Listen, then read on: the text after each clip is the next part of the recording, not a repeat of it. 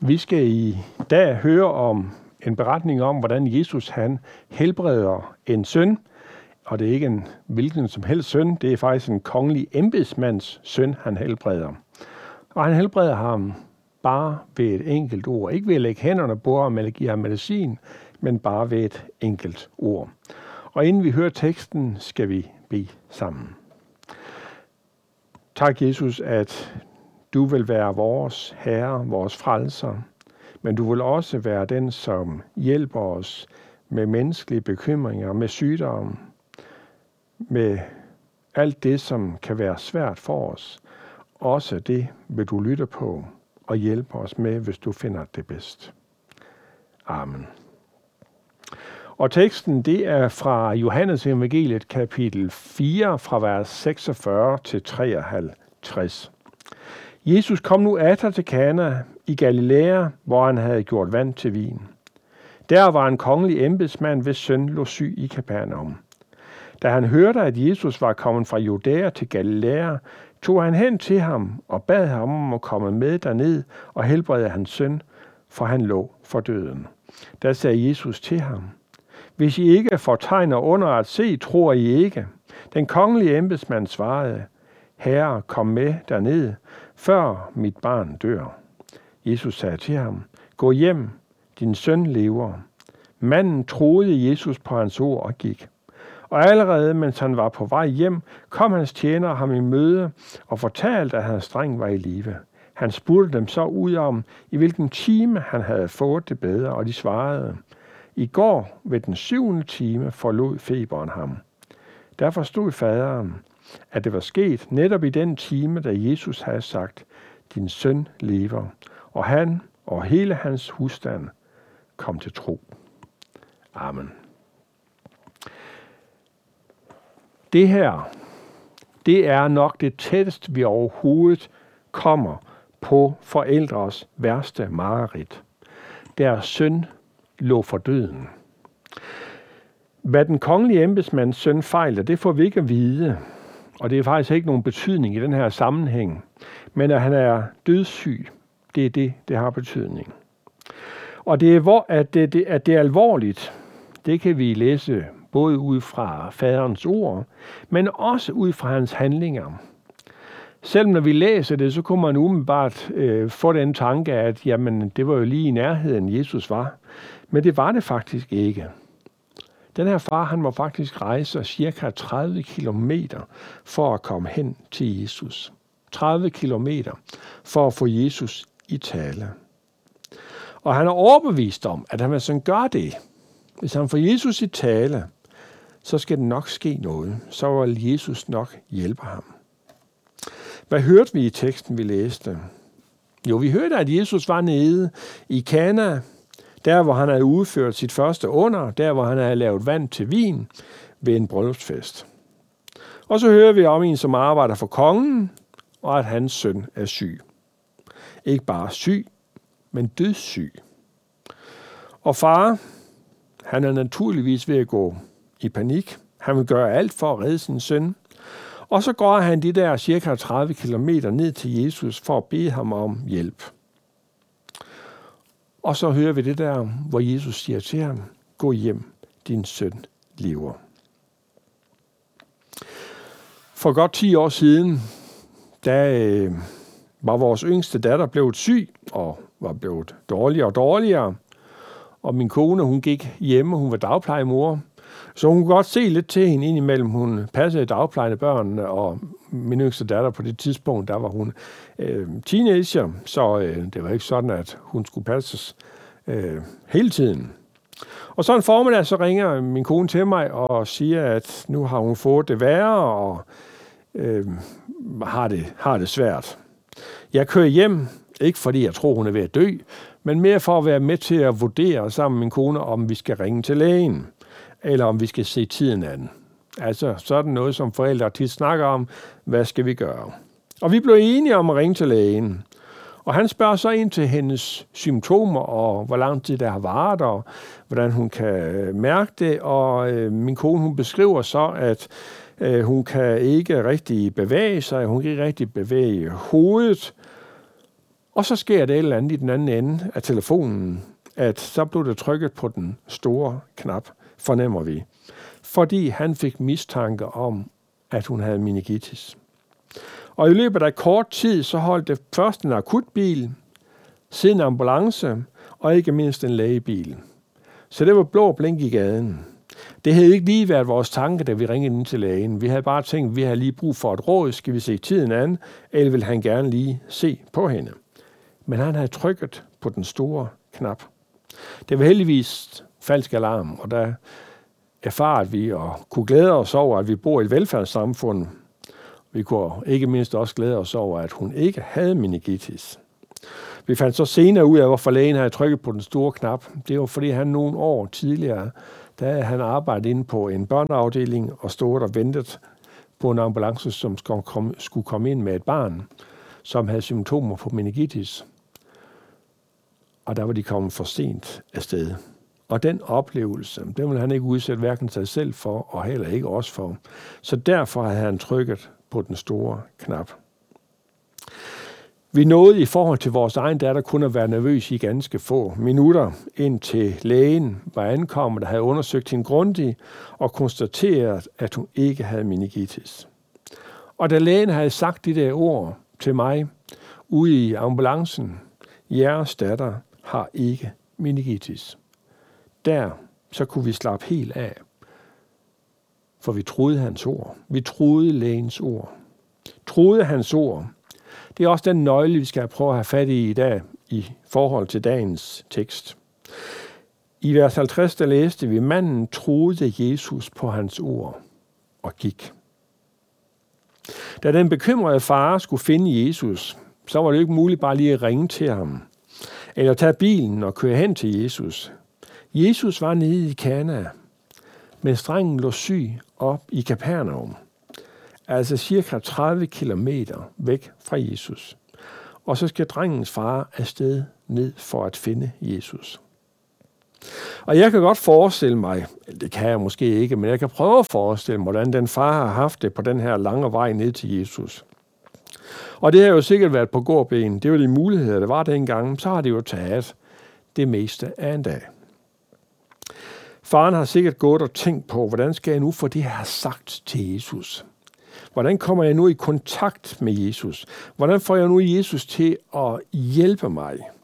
Hvordan får jeg Jesus til at komme med hjem, så han kan helbrede vores søn? Hvad skal jeg sige som den første sætning, så Jesus han forstår alvoren? Der har sikkert også været mange andre tanker og spekulationer inde i farens hoved. Det er jeg overbevist om. Hvad nu, hvis min søn får det dårligere, mens jeg er væk og dør? Hvad nu, hvis jeg ikke kan finde Jesus? Hvad nu, hvis Jesus ikke vil høre på mig? Hvad nu, hvis Jesus ikke vil komme med mig hjem?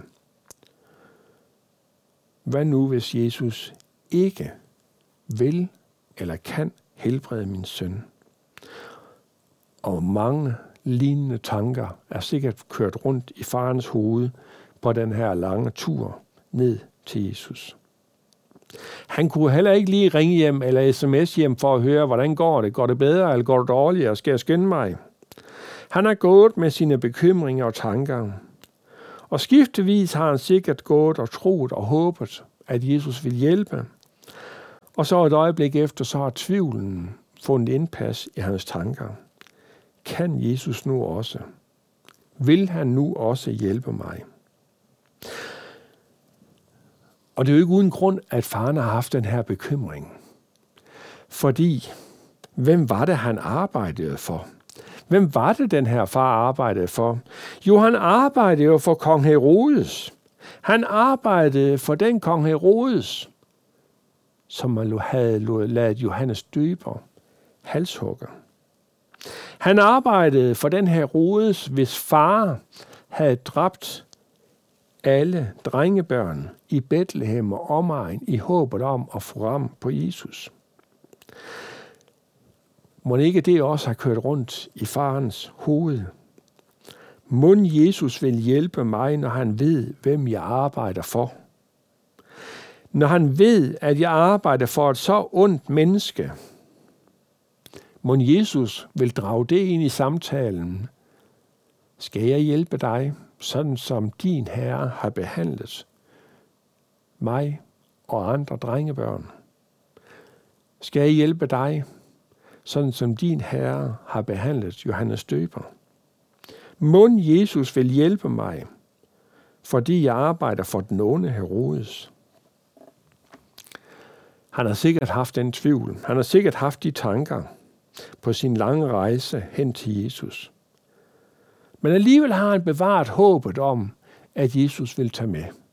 Alligevel har han bevaret håbet om, at Jesus vil tage med og helbrede hans søn. Men Jesus, han opfylder ikke farens ønske. Han går ikke med ham hjem, sådan som faren gerne vil have, han gjorde. Faren beder ham om, det, om det to gange, men Jesus går ikke med ham hjem. Jesus opfylder ikke farens ønske. Han giver ham faktisk noget bedre. Hvis Jesus var gået med ham hjem, så havde beretningen været en helt anderledes. For det første, så skulle Jesus have brugt to dage på at komme frem og tilbage mellem Kana og Kapernaum, hvor drengen lå syg.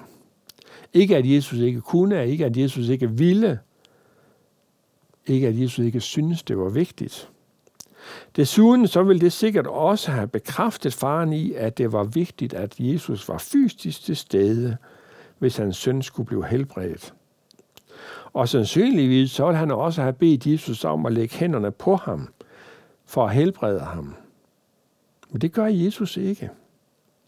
Og ved ikke at gå med faren hjem, så flytter Jesus fokus fra, at han selv skal være til stede ved helbredelsen, over på nogle ord. Han flytter fokus fra, at Jesus skal lægge hænderne på den syge, over på det allervigtigste ord fra Jesus. Jesus flytter fokus over på disse tre ord. Troede hans ord. Manden troede Jesu ord, da han fik at vide, at hans søn var rask. Og det var nok. Det var ikke brug for, at Jesus tog med derop, og det var ikke brug for, at Jesus lagde hænderne på den syge. I dag kan vi også møde mennesker, som er optaget af at, at blive helbredt ved håndspålæggelse, og går meget op i det. Ja, det er sandt, vi læser i Bibelen også om, at vi skal bede for de syge. Og det er også beretninger om, at mennesker bliver helbredt ved forbøn. Det er sandt nok. Men jeg vil også gerne lige snige en personlig beretning ind. For knap, eller cirka 35 år siden, der var jeg for anden gang i mit syg, i mit liv syg med en alvorlig depression, og det endte med, at jeg efter cirka et halvt års tid måtte lade mig indlægge på et kristen behandlingssted. Og øh, Gud han er forunderlig. Øh, og øh, Gud han kan bruge mange ting for at få mennesker i tale. Jeg blev indlagt på det her kristne behandlingssted, og for at gøre en lang historie kort, så var det en tradition på det her sted, at når det kom nye øh, øh patienter ind, så kom bestyrelsen forbi øh, efter nogle dage for med håndspålæggelse og bede for den syge. Og det er ikke noget forkert i. Øh, det er en god tradition, og det er ikke det, at jeg prøver at anfægte. Men for, dit, for mit vedkommende, der var der aftalt, at det her skulle finde sted om onsdagen, hvor jeg var blevet indlagt om fredagen, så vidt jeg husker. Men to dage inden den her onsdag, altså om mandagen, der havde jeg fået det endnu værre. Og der kan jeg huske, at jeg øh, inde på det lille værelse, jeg havde, der bøjede jeg min knæ, og så trylede jeg Gud om helbredelse. Og da jeg rejste mig, så kunne jeg både fysisk og psykisk mærke, at Gud havde grebet ind. Han ventede ikke med at gribe ind til om onsdagen, hvor bestyrelsen kom forbi og lavede en forbundshandling for mig. Ikke at han ikke kunne have ventet og grebet ind på det tidspunkt. Det kunne han sagtens, hvis han havde syntes, det var det vigtigste. Men når jeg tænker tilbage på det, så tror jeg, det var godt for mig, at Gud han greb ind om mandagen, hvor jeg bøjede mine knæ, og ikke først om onsdagen, hvor der kom nogen og lagde hænderne på mig. Fordi hvis, jeg havde, hvis Gud havde ventet til om onsdagen, hvad havde jeg så tænkt tilbage på, når det kom svære tider senere i mit liv? Så har jeg tænkt tilbage på håndspålæggelsen, at det var den, som havde gjort mig rask. Men i stedet så valgte Gud at gribe ind om mandagen, uden at noget som helst andet menneske var til stede. Gud han greb ind, fordi han ville vise, at han er stærk nok. Vi må nemlig aldrig komme ind og få en tro på undergærninger, for sådan en tro, den kræver ny næring ved nye undergærninger. Og det ønsker Jesus ikke. Det taler han også direkte imod. For han siger også i dagens tekst, der siger han, hvis I ikke fortegner under at se, tror I ikke. Jesus han ønsker ikke, at vi skal have en tro på hans undergærninger. Han ønsker, at vi skal have en tro på ham. Helbredelse kan ikke frelse nogen. Det kan alene troen på Jesus. Troen på hans ord. For lidt siden så fulgte vi tankemæssigt med faren på vej hen til Jesus. Nu skal vi prøve tankemæssigt at følges med ham hjem fra mødet med Jesus. Vi skal prøve at tage med ham hjem, efter han har hørt de her ord. Gå hjem, din søn lever. Gå hjem, din søn lever, som Jesus sagde. På de ord gik han. På de ord troede han. Og vi skal huske, at han har en lang vej hjem. Godt nok kommer hans tjener ham i møde og siger, at han har det godt. Men han har haft flere timer, hvor han var alene med tankerne. Hvor han har haft mulighed for at lade tvivlen komme ind og forstyrre hans tanker. Og på vejen hjem, så har han ikke haft Jesus ved sin side, og lige kunne spørge ham, når tvivlen meldte sig. Øh, Jesus, hvad var det lige, du sagde? Sagde du, han lever? Jesus, er han helt rask? Eller har han bare fået det bedre? Jesus, vil du godt lige gentage det, du sagde? Den mulighed havde han ikke. I stedet, så måtte han i stedet vende tilbage til det ord, han havde hørt fra Jesu mund. Gå hjem, din søn lever. Det var de ord, som han måtte tro på, og det var de ord, som han måtte gå på, og det var de ord, som han måtte vende tilbage til igen og igen. Ikke bare på vejen hjem, men resten af livet. Og hvilken fantastisk glæde, da faren han møder sine tjenere, som kan fortælle ham, at hans søn er rask. Og så er glæden sikkert blevet bare endnu større, da han er nået hjem og har fået øje på sin søn, kunne løfte ham op og mærke, at feberen havde forladt ham, at han var rask. Dengang, da vores datter, vi ringede, der var det også en enorm lettelse, da vi fik at vide af lægen, hun har ikke meningitis. På samme måde blev vores glæde fuldkommen, når Jesus rækker hånden frem og trækker dig ind over tærsklen fra døden til livet, ind over tærsklen til himlen. På rejsen mod himlen, så kan vi komme i tvivl. Så kan der komme mange tanker, ligesom det gjorde hvad den her far på vej hjem. Jesus, hvad var det lige, du sagde? Gælder dit blod også for mine sønder? Vi har ikke Jesus ved vores side. Vi har ham heller ikke til at lægge sin fysiske hånd på os. Men vi har hans ord, ligesom faren havde, da han gik hjemad. Og et af de ord, som er godt at huske på, det er ord fra Jesu egen mund – den, der tror og bliver døbt, skal frelses. Og så ikke huske, hvor det står henne. Hvis du har brug for at slå det op igen, så er det faktisk nemt at huske, hvor det står henne. Det er, Jesus, det er ord af Jesu mund. Altså, så må det være fra et af evangelierne. Jeg er doven anlagt, så jeg kigger i det evangelie, det er kortest. altså Markus evangeliet. Jeg er stadig doven, så jeg springer om til slutningen af evangeliet og finder ud af, at det er kun 16 kapitler. Og så kigger jeg i vers 16, kapitel 16, vers 16. Der står det, den der tror og bliver døbt, skal frelses. Jeg har min dåbsattest. Der står der sort på hvidt, at jeg er blevet døbt. Og det med at tro, det kan være svært. Vi forveksler det ofte med noget, det ikke er. Det står ikke, at den der føler. Det står ikke, at den der mærker. Det står heller ikke, at den som oplever. Eller den der ved. Det står, den der tror og bliver døbt, skal frelses. Faren kom til at opleve, at hans søn, som var tæt på at dø, at han blev levende. Det samme får vi lov til at opleve, når vi er døbt og kommer til tro. Der er vi ikke længere på vej til at dø. Der er vi ikke længere på vej til en evighed borte fra Gud. Der er vi i stedet på vej mod en evig herlighed, på vej mod et evigt liv, på vej mod et liv i sikkerhed, på vej mod et liv sammen med Jesus. Og ligesom tjenerne kom faren i møde, sådan kommer Jesus også os i møde i portåbningen og byder os velkommen hjem til evigheden sammen med ham.